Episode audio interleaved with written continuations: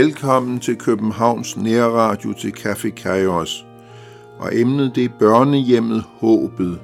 Skole og hjem for 42 drenge fra 6 år til 15 år. Og gæsten er Ole Leonhard Thorndal Jørgensen, som boede på Håbet i 8,5 år. Og Ole blev senere bygningsingeniør. Civilingeniør. Civilingeniør. Hvordan kan det være, at du kom på børnehjemmet Håbet, Ole? Ja, jeg havde jo ikke mine forældre som lille dreng. Ægteskabet blev opløst mellem min far og mor, men de var også handicappede. Min mor blev stokdøv som barn. Det var en mellemørsbetændelse. Min far var født tunghør. De forsøgte at danne hjem sammen, men det var ikke fattigdom, som ødelagde hjemmet. Min mor var min far utro, og så blev hjemmet opløst. Så forsøgte de igen, men det gik ikke. Så jeg kom altså til sidst på børnehjemmet Håbet i Fredensborg. Der var jeg knap ni år, men tre år fra inden havde jeg været i familien hos min mors onkel. Jeg kaldte ham onkel Mogens og min plejemor, og der var jeg tre gode år. Men min plejemor ville ikke have mig. Jeg gik hende på nerverne, så jeg kom blev sat på børnehjemmet Håbet i Fredensborg den 5. januar 1948. Hvor lå Håbet? Håbet ligger på vej op til Fredensborg Slot på Kongevejen. På højre side, det er Kongevejen 1. Der ligger Håbet den dag i dag, og det startede småt med fire tønder land, og så et, et hus, et gammelt hus, der stod der, og det hed Florahøj. Der ligger håbet den dag i dag, men det har skiftet navn den 1. april 1960 til Kongsdal. Hvad var dit første indtryk af håbet? Ja, som lille dreng, der bliver, kommer fra som enebarn hos min øh, onkel og min, min plejemor og min familie, der var det overvældende, for der var jo 42 drenge, og, og voksne var der sådan 10-12 af, hvis der ikke var flere, som passede på os. Og jeg kom hen under aften, hvor vi skulle have aftensmad, og det fik jeg så der, og så sagde jeg farvel til min onkel og min plejemor. Jeg havde det svært i starten, men det jeg fortæller nu, kan jeg ikke engang huske selv.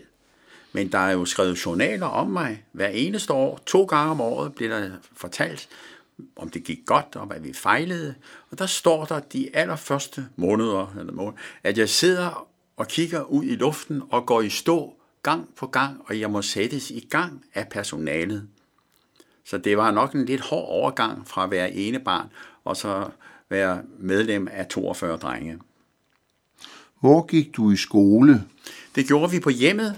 Det er skole hjem for drenge. Og der gik det sådan set udmærket. Men jeg havde i forvejen gået i en normalskole og kunne læse og regne, så jeg skulle bare fortsætte der. Der var i begyndelsen to klasser, siden blev der tre klasser. Men det var en skole, der var på linje med en landsbyskole. Vi lærte ikke fremmedsprog og den slags ting. Men skrivning og regning og alle de der almindelige fag og dansk, og det havde det. Ja. Og da du kom lidt op i de højere klasser, hvor gik du så hen? hen? Ja, det skete, at for alle fik lov på det hjem, hvis de havde evner, og så læse videre, hvis de ville det, eller hvis du havde et eller andet erhverv. Ja, det var i 1952, der blev jeg optaget i Fredensborg skole, og fire år efter fik jeg en premiereksamen. Den var så god, at jeg bare fik lov til at læse videre. Så blev jeg student tre år efter. Nu, nu er der ikke rigtig noget, der hedder præliminær længere. Hvad, hvad betyder præliminær? At det er en forberedelseseksamen fra, ja. fra gammel tid, fra, fra, fra, fra, 18, fra 1800-tallet. Ikke? Ja, ja. Forberedelse til, til, til, til alle mulige, øh, ikke, ikke helt høje erhverv, men alligevel til at blive skovfod og, og, og sådan nogle mellemstadier. Det er, det er en forberedelseseksamen, både til studentereksamen, men også til at komme ud i erhvervslivet landinspektør for eksempel, ja. han skal have en primæreksamen.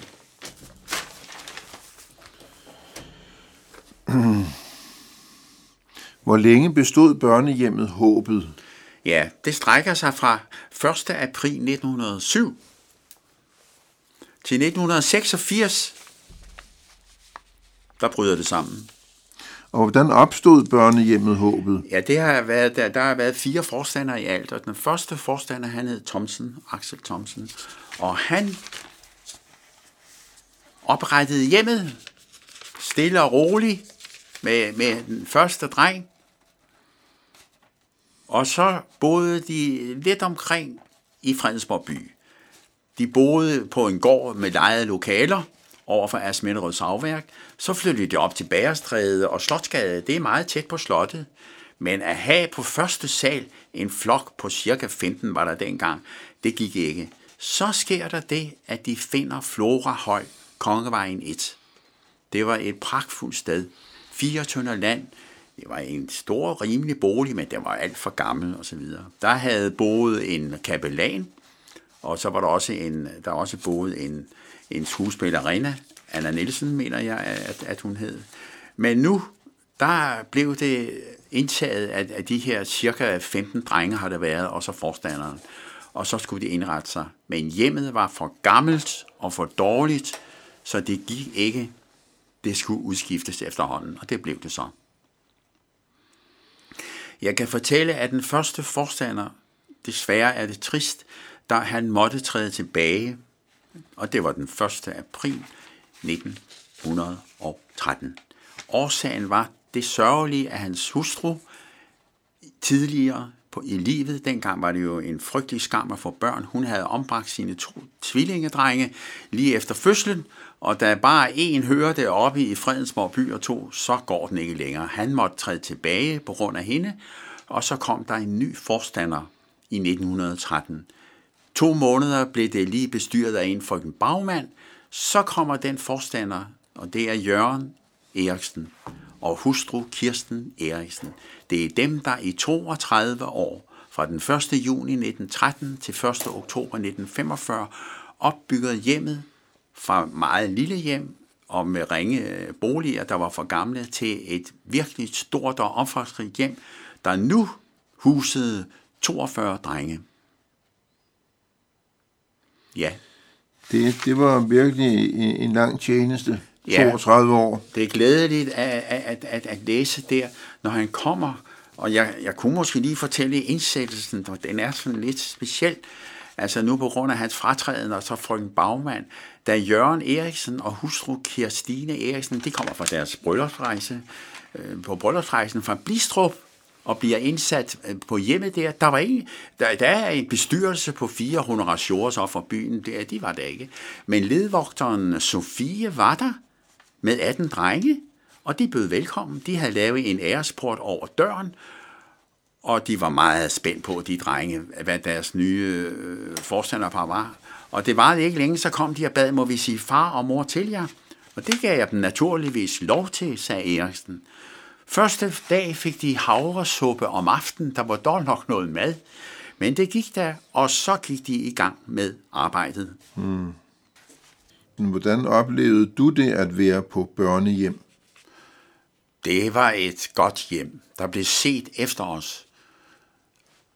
Og vores sundhed, den var upåklagelig. Det var den. Det, det var virkelig godt, der blev set efter os på det hjem der. Og der var jo, men jeg kan, jeg kan fortælle, hvordan en almindelig dag forløb.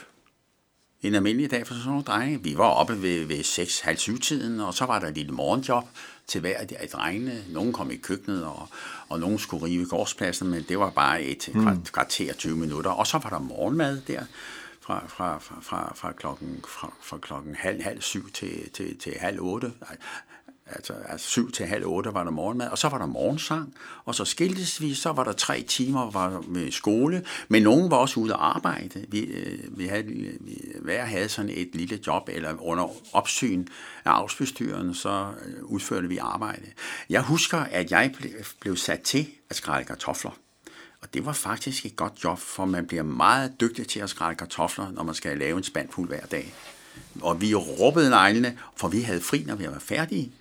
Så kunne vi om eftermiddagen gå ud og se på alle de, der arbejdede, mens vi havde fri, eller vi, vi, vi legede, og, og så passede vi vores ting. Klokken 12 var der middag, og så var der pause til klokken 13, hvor vi hvilede os. Så var der skole og arbejde igen.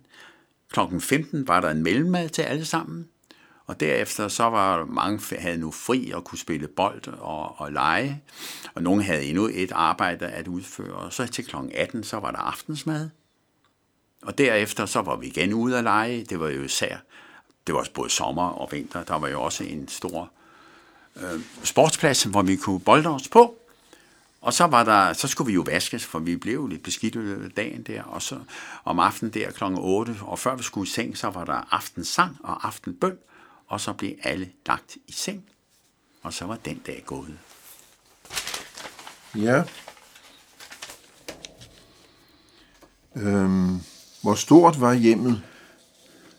Det blev stort, fordi den forstander, som jeg har fortalt om, Jørgen Eriksen og hustru, de laver den ene landevinding efter den anden på det hjem. Han får det virkelig til at glide og få det op at stå. Men allerede i 1917, han, han kom til i juni 1913, der kommer der en stor ny bygning, som er meget dominerende, hvor der er både skolebygning og gymnastiksal, og så kommer der også elektrisk lys. Det var ikke nogen selvfølge i 1917. Og så er der WC'er og badeværelser og så videre. Og jordarealet bliver udvidet fra 4 tønder land til 14 tønder land. Købesummen af de 14 tønder land, kan jeg lige nævne, så man får fornemmelse af, hvad det kostede dengang, det var 13.800 kroner. Florahøj, der var på 4 tønder land, som var blevet købt, der var købesummen 19.500, der lå jo en stor gammel bygning på. Hjemmet var delvist selvforsynende, hvor det havde 6-7 køer, 6 køer og 7 køer, den størrelse og to heste, og så havde vi en griseflok, og så var der selvfølgelig høns og ænder og sådan noget. Og de var meget dygtige til at passe den. De fik præmie på dyreskolen i Hillerød øh, om, om sommeren. Og det var drengene, som sammen med en voksen passede på det. Så var der selvfølgelig frugthave og køkkenhave, og vi havde skolehave også. Vi fik sådan en lille lod, hvor der var præmie om, hvem der var den dygtigste, så fik man en præmie. Sådan var hjemmet. Det var altså delvis selvforsynende. Hvem byggede det op? Det, det var vel nærmest øh, Jørgen og ja, det var Christine det. I 19, ja, i 1917, der, der, der kommer den store bygning. Så er der en ladebygning, der opføres til 4-5.000 kroner i 21. 1924, den gamle villa, den som lå der i forvejen, som havde været villa for kapelanen og Anna Nielsen der, den gamle villa bliver revet ned, og en ny hovedbygning bliver opført. 55.000. Og lidt senere i 25 kommer der en ny større staldbygning. Og så er der alle de praktiske ting, med algebeholder og mødingeplads, for der var jo køer og heste. Og... Men tilslutning til hovedkloakledningen, det er jo også en vigtig ting. Den sker i 36-37 i Fredensborg. Og 40-41, det er altså lige der, hvor 2. verdenskrig starter, der bliver der bygget et tørvehus, for man måtte fyre med tørv dengang under krigen, 2. verdenskrig. Og så var også et frugthus, der var jo godt med frugttræer. Var forstanderne kristne? Ja, det var han. Drengenes kærlighed min styrke, sagde han. Han ville en ting af de drenge, som at de kom til tro. Og i taknemmelighed til den forstander der, som, som knyttede hjemmet godt sammen, der oprettede elev i 1946, det var lige efter han var gået af, en elevforening, Håbet Smitte, der blev stiftet af 13 gamle elever. Og den blev jeg så senere formand for i 1953, men der var hjemmets karakter ændret til en, til en anden type hjem. Okay. Ole, da du var barn på børnehjemmet, mærkede du så noget til elevforeningen? Ja, det gjorde jeg. I hvert fald, for de kom på besøg, efter det var oprettet i oktober, uh, undskyld, i april 46, så kom de hver eneste år og havde stort kom sammen og sammen med drengene med præmier og, og boldleg og, mm. og middag og mad og det hele. Så, så der lærte man at kende, og så gav denne elevforening gav også de drenge, som ikke kom hjem hos deres forældre i julen for eksempel, de fik julegaver af denne elevforening, så de også rigtig kunne mærke, at der var nogen, der tænkte på dem. Blev hjemmet udbygget senere? Ja, det gjorde det. Men i øh, den 1. oktober 45 kommer det nye forstanderpar, Arthur og Bianca Schelke Andersen. Schelke Andersen har fortalt mig, at øh, han havde været på hjemmet i midt i 30'erne, et par år tror jeg det havde været. Han var, det var de bedste år af mit liv, sagde han, men der var et punkt. Han var ikke enig med den gamle forstander, den første egentlige forstander, Jørgen Eriksen, i, at drengene måtte kalde dem far og mor. Det kunne han ikke lide. Så når han kom til, og det gjorde han, han blev valgt i 1. oktober 45 og kom til, han holdt i 25 år plus et lille år til, så blev han syg. Han havde også været syg undervejs, og så gik han. Men der sker endnu en meget stor udvidelse af hjemmet. Hjemmet fortsætter i, i den gode stil, og der kommer besøg fra andre børnehjem og fra værgerådet, og jeg ved ikke hvad, for der, der var noget at se på her. Et vel øh, tilrettelagt øh, børnehjem og skolehjem for drenge, de kom på besøg og, og så dette øh, hjem. Øh, hvad var det, du spurgte om? Det var det der, der i 1950, der kom der en, en bygning. Ja, og så under Sjække Andersen, efter fem mm. år, så kommer der en ny stor bygning, og den er meget stor tilbygninger. Der er det hele, elektrisk vaskeri og tør og stryge, strygestue. Der er en stor sløjsal og besøgstue til mange, blandt andet de gamle drenge. Og der var en lejlighed på første sal, og der er toiletter, og der er vaskerum, og ting og sager. Det var virkelig en stor udvidelse. Op på, på anden sal, der, der er der depot og sådan nogle ting. Men hjemmet øh, bliver virkelig udvidet. Den gamle sovesal, som jeg startede på, hvor, hvor de langt de fleste drenge øh, lå på, så var der også en lille en til de mindre der. Den bliver delt op i seks soveværelser, og så, så, så det var mere, mere opdelt næsten eller en kostskole. Ja, så er der centralvarme, syv WC'er og to badeværelser. Det var virkelig en udvidelse der i 1960, der sagde bare to. Ombygning og skolen bliver nu treklasset i 51. Ja, det, vi skal lige have på, på plads, om det var 60 eller 50. Det var 50, at den meget store bygge, øh, byggeår kom for håbet. Ja. Det var det. Og så lige kort efter, så, så bliver skoleklasserne lavet om til, til en treklassers skole, og så, så sker der en væsentlig ændring i 1952. Hjemmet ændres nu i struktur som hjem for adfærdsvanskelige drenge, optagelsesalder 10-12 år. Og langsomt bliver hjemmet lavet om til en anden. Det var det ikke på min tid. Der var det almindelige drenge, med, der både var frække og, og flinke, nogle af dem, som nu drenge kan være.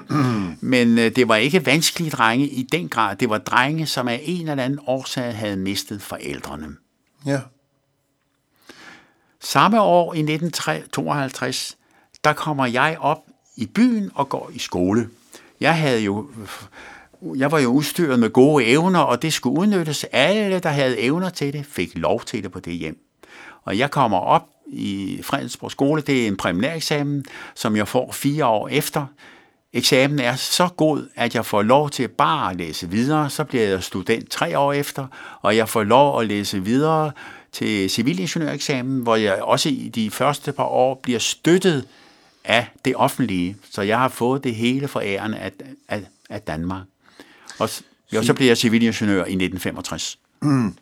Havde drengene på, på børnehjemmet, havde de et godt indbyrdes fællesskab? Ja, det, ja, det var der. der det, det, det, jeg kan ikke huske andet. Og det er jo også i taknemmelighed, at elevforeningen bliver oprettet den 1. april 1946, Håbets Minde, og hvor de så kommer på, på besøg. Og det er som tak, fordi de var der. De, og på hver øh, et, et blad fra, der, der står der et lille vers. Vi mindes ved den gode tid, der her vi havde hjemme den føles som en stemning, blid som aldrig vi vil glemme. Hvorhen vi kommer hen på jord, et minde det om altid bor i håbets gamle drenge. Ja, Ole. Hvordan så du på børnehjemmet håbet senere i livet? Ja, det blev ændret hjemmet. Altså, jeg må nok lige først fortælle ganske kort, at den 16. september 1965, der dør den første forstander. Han skal selvfølgelig ned og tage afsked med, med sin hustru og sine fire børn på drengehjemmet Håbet. Og det gør han så efter begravelsen. Han ligger på Asminderød Kirkegård, Jørgen Eriksen, der var han dernede, og så mindes, og, og gymnastiksalen var selvfølgelig stuende fuld. Motto, drengenes kærlighed, min styrke. Hele hans liv var en stille andagt, Jørgen Eriksen, og hans håb var at føre drengene til troen på Gud. Hans livsgerning var håbet, opbygget af ham og hans medarbejderstab gennem 32 år. Men nu har Kjell Andersen fortsat opbygning af hjemmet. Og det går også meget godt de første år, men i 52 kommer de her adfærdsværslige drenge, og langsomt skifter hjemmet karakter. Jeg flyttede fra hjemmet i 1956, men kom stadigvæk de følgende tre år meget tit på hjemmet og besøgte dem. I 59 går jeg helt væk fra Fredensborg og Hillerød og bor nu i København. Og så er det, at hjemmet skifter navn i 1960 og nu hedder Kongsdal. Hmm. Du blev formand for elevforeningen. Hvordan ja. var det? Det, det, det var, var lidt trist, fordi, fordi hjemmet nu havde skiftet karakter, så ville den tredje formand, der hed Arne Blom, han ville ikke mere. Den gamle ånd er væk, sagde han, og så stod jeg der, og så blev jeg valgt, og så var jeg formand for elevforeningen Håbet med sammenkomster de sidste 10 år på hjemmet, og så videre, der mødtes vi fortsat til udflugter. Det havde vi hvert eneste år. Ja, man kan altså nævne, at årsagen til, at Arne Blom, det var, det var altså formand nummer tre, der havde været en Niels C. Han havde også været formand udmærket i otte år. Det var nummer to, men nummer tre var Arne Blom, og så kom jeg som nummer fire. Og jeg var formand til det sidste, og jeg afleverede det hele, ordnede alt sammen med, med hjælpere. Vi var to-tre stykker, der med fotografier og journaler og det hele, og afleverede det til Lokalhistorisk Forening. Fredensborg, Humlebæk, de var meget glade for at få det. Det var en ordentlig mundfuld, de fik der. Det fik de ikke hver dag. Ja. Man laver sådan en elevforening. Altså, øh, har en bestyrelse, der mødes ja, der er, med Ja, der er en bestyrelse, ganske som det skal være. Ja, det, det er det, og så er der en lille kontingent, der bliver optrædet, og vi ja. havde også penge nok. Og, og så mødes vi nogle gange om året. Der er i hvert fald to ting. Der er den store årsfest på hjemmet, så længe vi kunne være der. Men den sidste forstander på hjemmet, han forbød, at, at vi kom. Hjemmet havde skiftet helt karakter, og det var i 1981 om sommeren der forbød han, at vi kom der mere. Så vi kunne godt komme på besøg, men den store flok der, der kom, det, det brød han sig ikke om, for, for hjemmet var helt, helt anderledes. Ja. Øh, følte børnene sig hjemme på sådan et, et, øh, et børnehjem? Betragtede de forstanderne som forældre? Nej, det var kun den første Jørgen Eriksen, og det var, det var der, det blev grundlagt. Det sidste var også, han var, Sjæk Andersen var en, en udmærket forstander, men, men det, var, det var et andet hjem, det der mere intime forhold, som der havde været øh, første gang, det, det var der ikke mere. Jeg kan fortælle, at den første forstanders juleaften, det huskede alle eleverne. Der måtte de ikke få lov til at tage hjem til far og mor. Vi skulle alle sammen samles den 24. der, og den var så god, så gamle drenge, der kommer ud og sejle øh, på Østen, de husker altid juleaften på hjemmet. Men der var, også, øh, der var jo også, det var også træls. I 1918, den spanske syge, den florerede efter 1. verdenskrig. Der lå hele banden, alle 40 drenge lå syge, og et par voksne juleaften. Men øh, der lå de syge, og så kan man jo ikke holde juleaften. Men en uge efter nytårsaften, der var de raske alle sammen igen. Der var ingen, der døde af den her. Og så blev julen rigtig holdt, for den ville man ikke springe over. Sådan var hjemmet dengang. Ja. Ja. Er børnehjem, og det er en nødvendig institution? Ja, det er det jo, fordi nogle børn, de mister jo forældrene at den, øh, enten helt, eller øh, forældrene kan ikke klare det, eller den ene af forældrene dør og sådan noget. Så det er jo en nødvendig institution, det må man sige, det er. Øh, hvordan er kvaliteten af sådan nogle børnehjem? Altså, øh, det jeg tænker på, det var da, da vi sad og, og forberedte det her, der kom du lidt ind på, at der er gode børnehjem, og der er dårlige. Ja, ja. Jørgen Eriksen, der, ham der byggede hjem op først, øh, han kom jo op fra, fra Godhavn dengang, der havde været lærer, men nu øh, rejste han, og han blev gift i Blistrup Kirke, og, øh, der sidst i, i maj 1913, og og så kom han, øh, så kom han øh, på hjemmet der. Altså hjemmet, håbet var et udmærket hjem. Det kan man se at den øh, ganske enkelt, at en elevforening bliver oprettet. Man vil, man vil stadigvæk komme sammen. Det er jo ikke alle børn, der kommer tilbage til den elevforening, men mange gør. Så, så hjemmet, det var et godt og respekteret hjem. Men det ændrede karakter helt, og der blev meget færre drenge, da de adfærdsmæssige drenge kom. Og det, det, det, var, det var et andet hjem. Og det var derfor, at den tredje formand i elevforeningen sagde, nej, den gamle ånd er væk, vi vil ikke være mere. Og så var det min opgave at samle resterne, og det gjorde jeg også de næste 10 år. Øh, og nej, det er endnu mere, det er frem til 2004, hvor den endelig bliver opløst, altså opløst, fordi der, der ikke er, er mere at, at samles om. Selvfølgelig er det et par stykker, der er, der er tilbage, men det hele bliver så afleveret til lokalhistorisk forening. Den havde ligesom haft sin tid? Ja, den havde haft, haft sin tid, og nu har vi så minderne tilbage. Når vi taler om, om minderne, I havde både øh, morgensang, men I havde også aftensang. Ja, det har vi. Og hvad og foregik der? Aftenbøn. Ja. Ja, det, det, det, det, det har, vi, har vi altid haft, så længe jeg var der. Det, Ja. det, og det var der, ja. Det, er- det, det jeg vil, vil hen imod, det er, at vi nu skal lytte til Jeg er træt og går til ro Den kunne vi synge, ja. med børn, med børn fra Haderslev. ja. Der var jo mange forskellige, vi valgte at synge. Kan du nævne nogle? Kan du huske nogle af dem? Nej, nej, det kan jeg ikke. Nej, vi, vi Det er lytter til, altså, vi lytter til Jeg er træt og går til ro. Ja.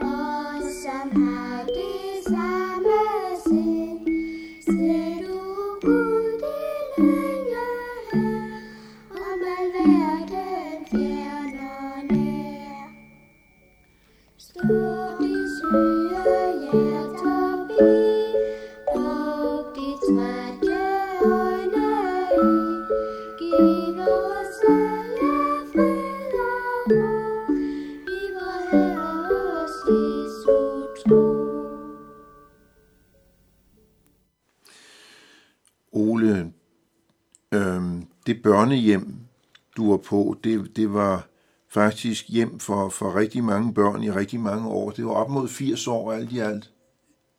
Ja, Altså fra op. 19, 1907 til, til Ja, jo, jo, du har ret. Det er, det er, det er små 80, ja. små 80 Ja. år, ja. Det, det var rigtig mange år. Det er det, ja.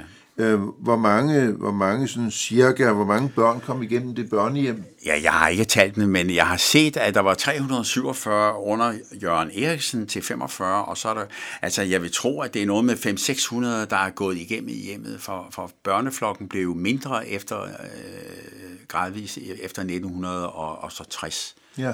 Der, der blev den mindre og mindre, fordi det blev adfærdsvanskelige børn. Det, det blev et helt, helt andet hjem. Gav børnehjemmet en god ballast for livet? Hvordan oplevede du det? Det vil jeg sige, at, at det gjorde. Der blev jo passet på os alle sammen, og, og det var stadigvæk, altså, som det skulle være med morgenbøn og morgensang og aftenbøn og aftensang. Der, det var der. Det var der, og, og vi var jo fælles, og der var utrolig mange udflugter. Det har jeg ikke engang nævnt endnu. Hvad der ikke var, hvor vi kom vidt om, omkring i omegn, men også, også ind til København. Ja. Og hvert år, der var der sommerlejr, hvor vi lå sådan en mindst tre uger et eller andet sted i København. Og det var de børn, som ikke kom hjem på ferie, de var med til, til sådan en sommerlejr. Vi var to år på Fejø, kan jeg huske, og vi var ude på, over på Rømø og oppe, oppe, i, oppe i, i, i nordpå, i Limfjorden, i Mors, på, ja. der var vi. Så der, der var ingen smalle steder der. Det var virkelig godt. Vi var inde på, at alting har sin tid, og det havde det børnehjem også. Hvad blev det afløst af? Ja, det vil jeg lige fortælle. Efter Tjekke Andersen, der var der sådan små 26 år, der kom der en, der hed John V. Jensen, og han havde været syv år lærer, og han, han var også god, og der kom vi stadigvæk deroppe. Han var der til 1980. Så kommer Finn Skovsbo de sidste år fra 80 til 84, men i 81, der får vi altså ikke lov til at komme der, som vi plejer, den store flok. Hjemmet, altså det er helt lavet om, så han øh, var ikke modtagelig. Og så langsomt, så skrider hjemmet.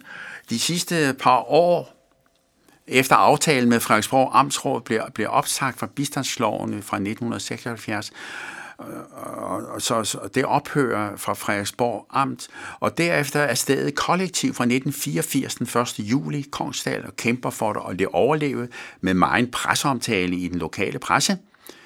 Og kollektivet bliver opsagt den 1. august 1986, og hjemmet lukker og står tomt og til leje. Så kommer det næste, og fordi jeg var formand for den her elevforening, så var jeg inviteret med. Indvisesdag for Alfa Behandlingscenter med Minnesota, modellen for alkoholisme. Det bliver det fra den 28. oktober 1989 og videre frem. Hjemmet er stadigvæk sat i smuk stand den dag, jeg var oppe og besøgte dem den 28. oktober 1989. Og det er hjemmet stadigvæk for misbrugere øh, hjemmet, altså folk, der kom, kommer ind og, og får en hjælpende hånd til at, til at komme videre ud i livet. Det er det i dag. Så børnehjemmet er helt lukket.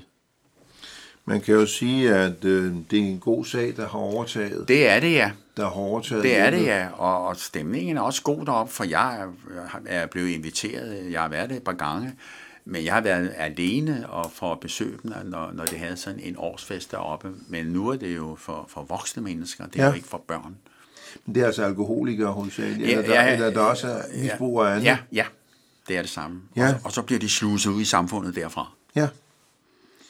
Og øh, er der stadigvæk en kristen ånd eller med det der Minnesota? Det, det har jeg ikke fornemmelse af. Nej, okay. Det, det har jeg altså ikke. Det har jeg Nej, ikke rigtigt. så der er ikke morgensang og aftensang længere? Jeg ved det ikke. Nej, okay. Det, Det ikke. jamen, jeg tror, vi vil, vi vil til at runde af for det her program. Jeg vil gerne sige tak til dig, Ole Levenhardt Torndal Jørgensen, fordi du har lagt vejen forbi øh, Københavns Nærradio Studie. Tak til Jan Nørgaard, der sidder i teknikken, og jeg selv hedder Jesper Sten Andersen. Og øh, har du en, et sidste indtryk, som du ønsker at runde af med? Jeg kan lige fortælle, at den første dreng på hjemmet i 1907 hed Marius Jørgen Jensen, og så svulmede øh, hjemmet ellers op øh, til det i mange, mange år var 42 drenge boende på Kongevejen 1 i Fredensborg. Det var et godt hjem, og jeg skylder hjemmet tak for den uddannelse, jeg har fået ud fra det hjem. Det var ikke bare mig. Alle drenge fik chancen for at blive godt uddannet. Ja, vi siger tak til lytterne, som er fulgt med indtil nu.